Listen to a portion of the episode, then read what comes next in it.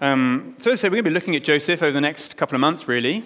And you can't help but think, can you? When you think about Joseph, you can't help but think uh, of Joseph and the Technicolored Dreamcoat, Joseph the musical. Uh, just need to get this out of the way quick and, and good. So, so let's just bring in Joseph and the Technicolor Dreamcoat right, right at the beginning of the musical. If you've seen it, you'll, you'll know that the narrator kicks things off. I think they, they, they sing this. You'll be pleased. I'm just going to say it. The, narrator says, be on the screen, we, we all dream a lot. Some are lucky, some are not. But if you think it, want it, dream it, then it's real. You are what you feel. Most songs sound rubbish when you read them, don't they? Like, you've got to be, got to be sung. This is this, this musical, uh, 50 years old, over 50 years old, but, but nonetheless, it's still kind of a musical for our times, isn't it?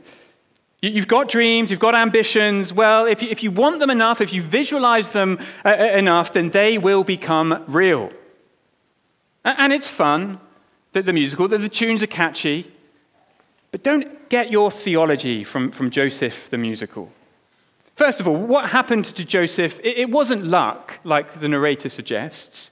It was the sovereign purposes of God being accomplished through the actions of responsible human agents. I appreciate it's hard to turn that into a catchy tune, so I get where they, were, they went with lucky. But that's the truth. It's about the sovereignty of God.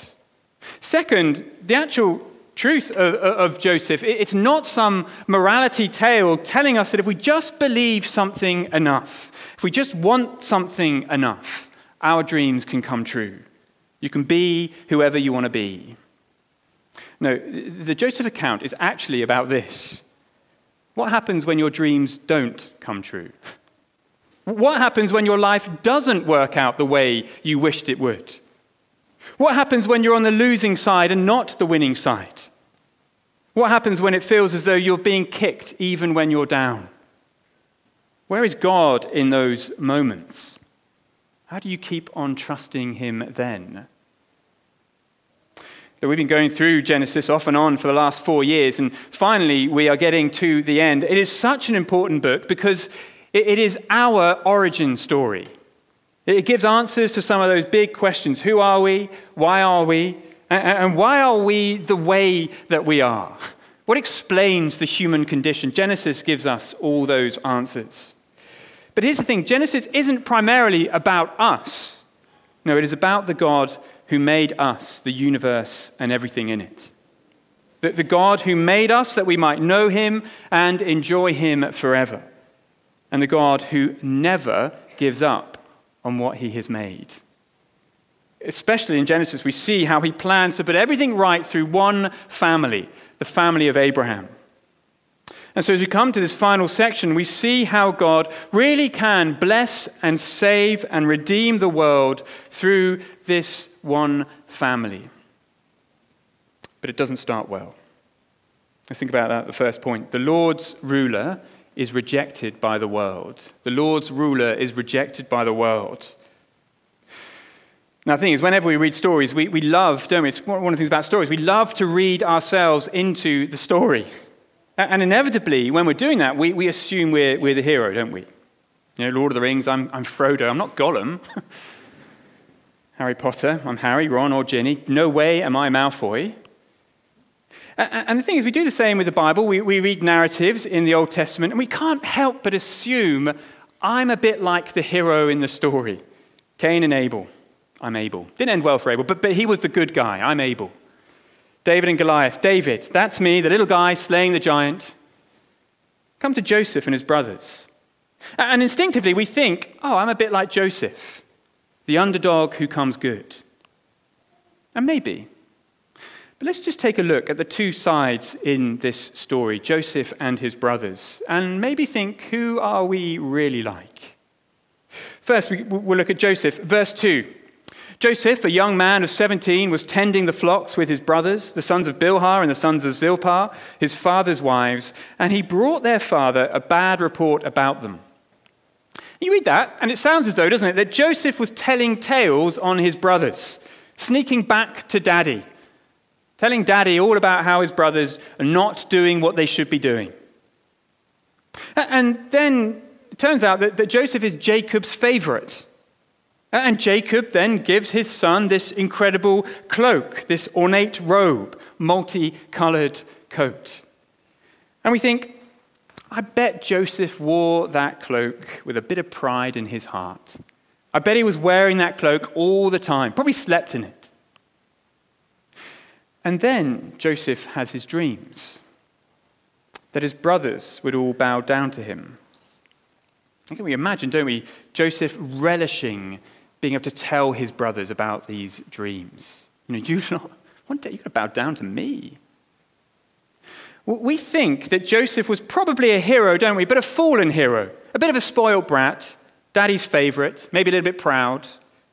And then we read verse 4 that his brothers hated him and could not speak a kind word to him.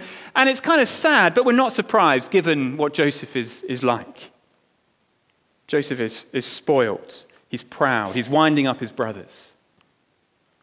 But here's the thing the Bible doesn't say that. Yes, he gives a bad report about his brothers. But you flick back three chapters and you can see what his brothers are like. Last time they headed to the city of Shechem, they wiped out the entire male population. They, they, they get up to things that they shouldn't get up to. And we're going to find out later in the chapter the kind of things they get up to. They try and kill or they sell Joseph into slavery. So you begin to think, well, maybe there was some bad stuff that Joseph did need to report back on to his father. Well, what about the dreams? Surely those dreams are proof that Joseph was a, a little bit proud, a little bit spoilt. But again, later in the Joseph story, we are specifically told that these dreams come from God. And we're also told that dreaming the same thing twice was the Lord confirming to Joseph the truth of those dreams. So you see, Joseph having these dreams, he couldn't help it. They were from the Lord. Him sharing them wasn't necessary. We, we've read into it that he did it in a proud way. There's no reason to think that he did. He was just sharing what the Lord had revealed to him. Now, I think the problem is when it comes to Joseph, we project ourselves onto him, don't we? We read ourselves into Joseph and we assume that he is like us. You know, if we had to give a bad report about our siblings or our colleagues or someone at school, ah, we'd relish it, wouldn't we? We'd embellish the worst bits probably and, and dampen down the good bits. We assume, therefore, that Joseph must have done the same. Well, we find it easy to identify with Joseph because we think he is a bit like us. He's the victim, he's the hero, but like us, he's not perfect. So, who do I identify with when we read this account? Oh, Joseph. But as the Bible story unfolds, it becomes clear that we should project someone else onto Joseph, not ourselves. Joseph isn't like us. That we should identify Joseph with another figure. Let me give you some clues. Who is Joseph? He is the beloved son of the Father. Who is Joseph? He is hated by his own people, his own family. And what happens to Joseph? When he shares what he might be one day, his parents doubt. Look at verse 11. His brothers were jealous of him, but his father kept the matter in mind. Jacob, when he hears the dream, does rebuke Joseph. Don't be ridiculous. He's conflicted. On the one hand, he thought Joseph went too far with his dreams. But on the other hand, he keeps the dreams in mind. What if Joseph really is being set aside by the Lord to be king? Does that remind you of another parent who heard bewildering things about her son, who might have doubted but ultimately believed? Listen to Luke chapter 2, verse 16. It'll be on the screen. They hurried off and found Mary and Joseph and the baby who was lying in the manger. When they had seen him, they spread the word concerning what had been told them about this child, and all who heard it were amazed and what the shepherds said to them. Mary treasured up all these things and pondered them in her heart just like Jacob did with what he heard about Joseph. Do you see? And we're going to see more of this as we go through the chapter. Who is Joseph actually like? He's not like us, he's like Jesus. He is the Father's beloved Son. He is the innocent one rejected by his own people. But here's the thing that creates a problem for us, doesn't it? Because if we can't identify with Joseph, we're left with the brothers. And we don't really want to be identified with the brothers, do we? That is an uncomfortable place to be. The haters, the jealous ones, the envious ones. And we think, look, that's not us. We're not like the brothers. But just notice why the brothers really hate Joseph. Listen to verse 8. His brothers said to him, Do you intend to reign over us? Will you actually rule us? And they hated him all the more because of the dream and what he had said. What is it the brothers cannot stand about Joseph? What can they not cope with? The thought that they would have to bow down before him as God's chosen ruler. And you know, that is exactly what Jesus experienced from his own brothers, the Jewish people. When he's on trial before the Jewish courts, Jesus says in Mark 14, You will see me, the Son of Man, at the right hand of the Mighty One, and coming with the clouds of heaven. The response? The high priest tore his clothes. He was outraged.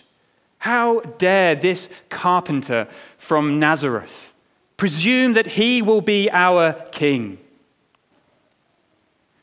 Do you intend to rule over us, Jesus?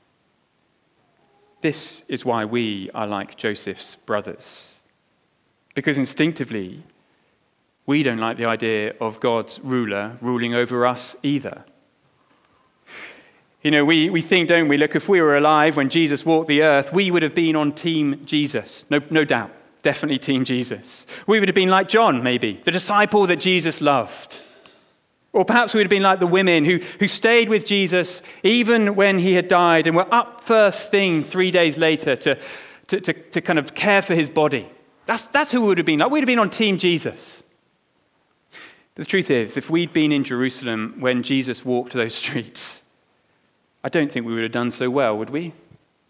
At best, maybe we'd have been a bit like Peter, who denounced Jesus publicly three times. Or, or do you remember that other disciple who was the, with Jesus in the Garden of Gethsemane? The, the guards, they, they grabbed Jesus and then they tried to grab this other disciple, but all they could get was his cloak and he fled away naked. Do you know that, that, that sounds more like what we would have been like? At best, fleeing naked because we don't like the idea of being identified with Jesus. But more likely, we would have been with the crowds chanting, Crucify, crucify him, crucify him.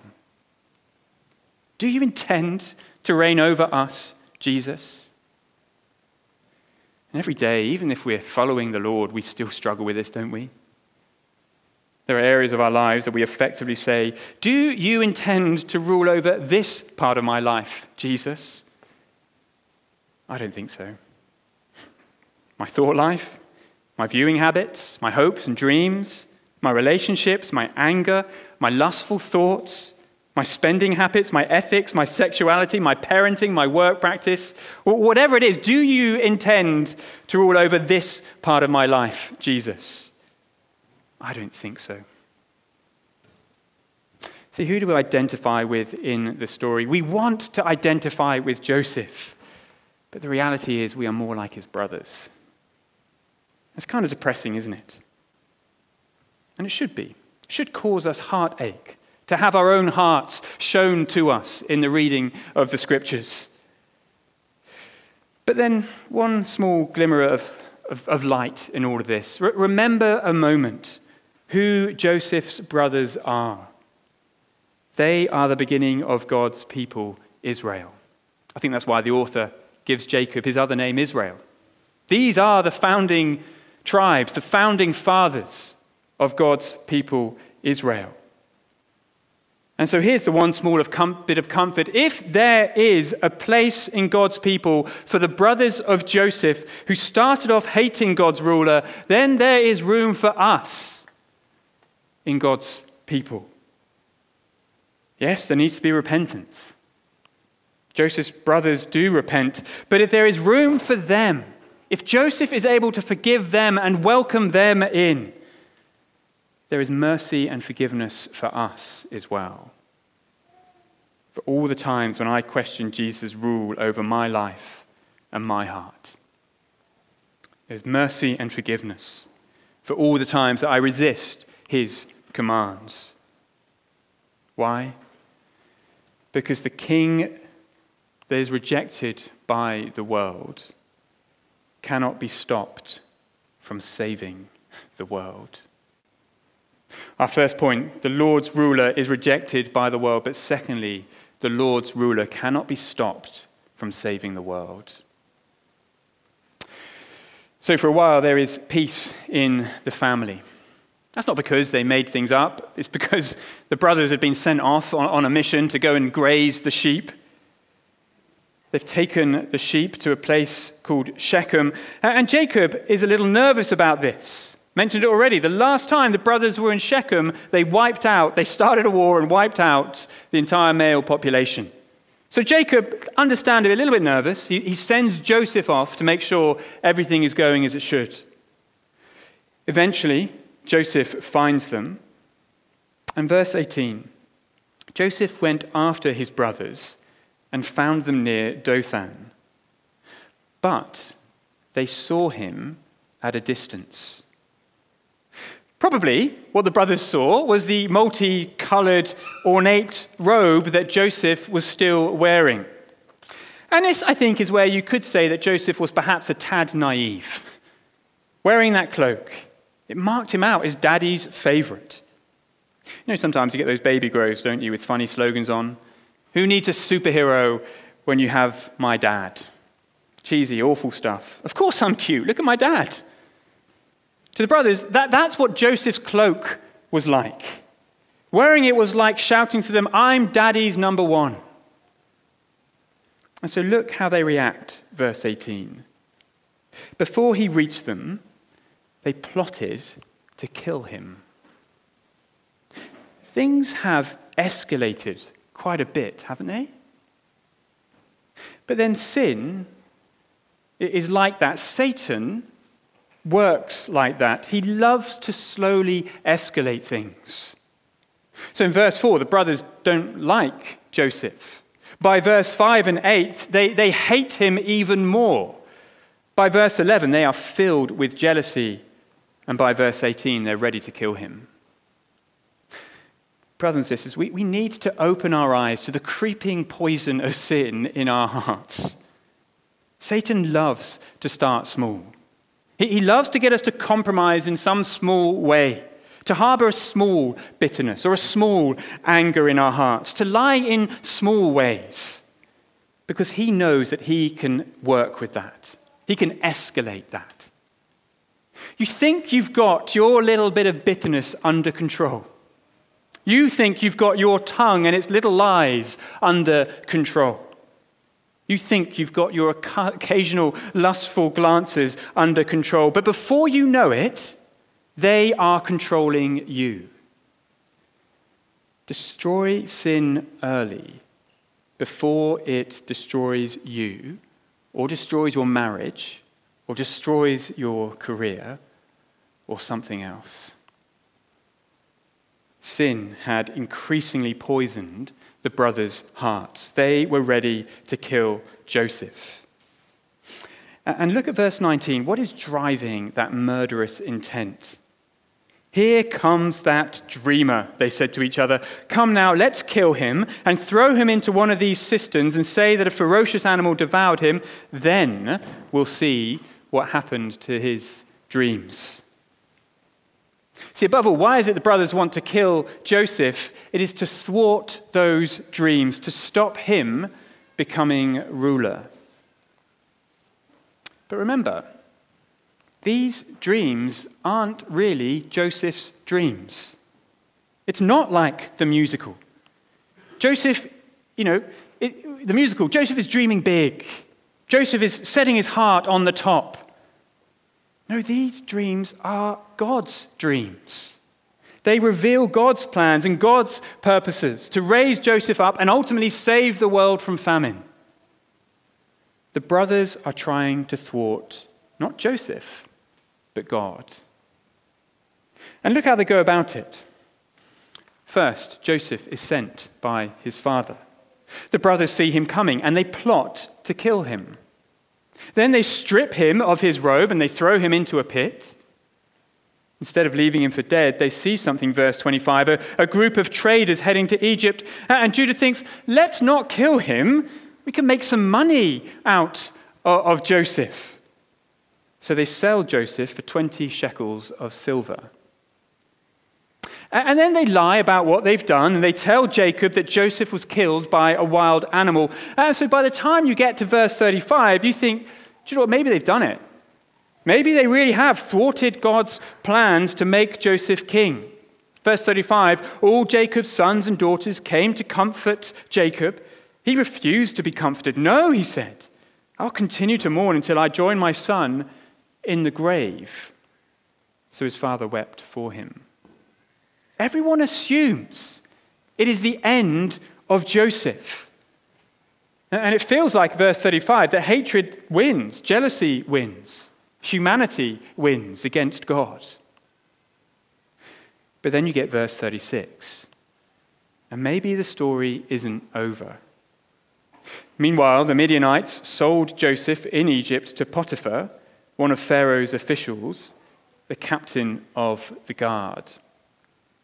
See, yes, Joseph is a slave, but look where he's ended up in the household of one of Pharaoh's most important officials, the captain of the guard. Turns out the story isn't over. And here's the best bit about the Joseph story. The brothers did all that they could to make sure his dreams never came true.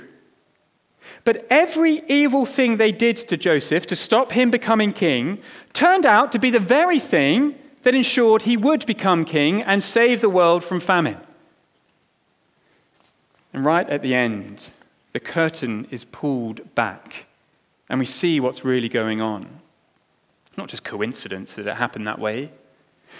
In chapter 50, verse 20, it will be on the screen. Joseph, having reconciled with his brothers, spoiler alert, um, chapter 50, verse 20, he says to them, Don't be afraid. As for you, you meant evil against me, but God meant it for good. It's brilliant, isn't it? Joseph is saying, when you kidnapped me, when you sold me into slavery, you intended it for evil to get rid of me, but God brought about good. He raised me up. And actually, what is so powerful, so mind blowing, is that Joseph does not say this to his brothers You did some evil things. And God reacted by doing some good things, and in the end, God outmaneuvered your evil. That, that would be impressive, wouldn't it? As if God was some master chess player.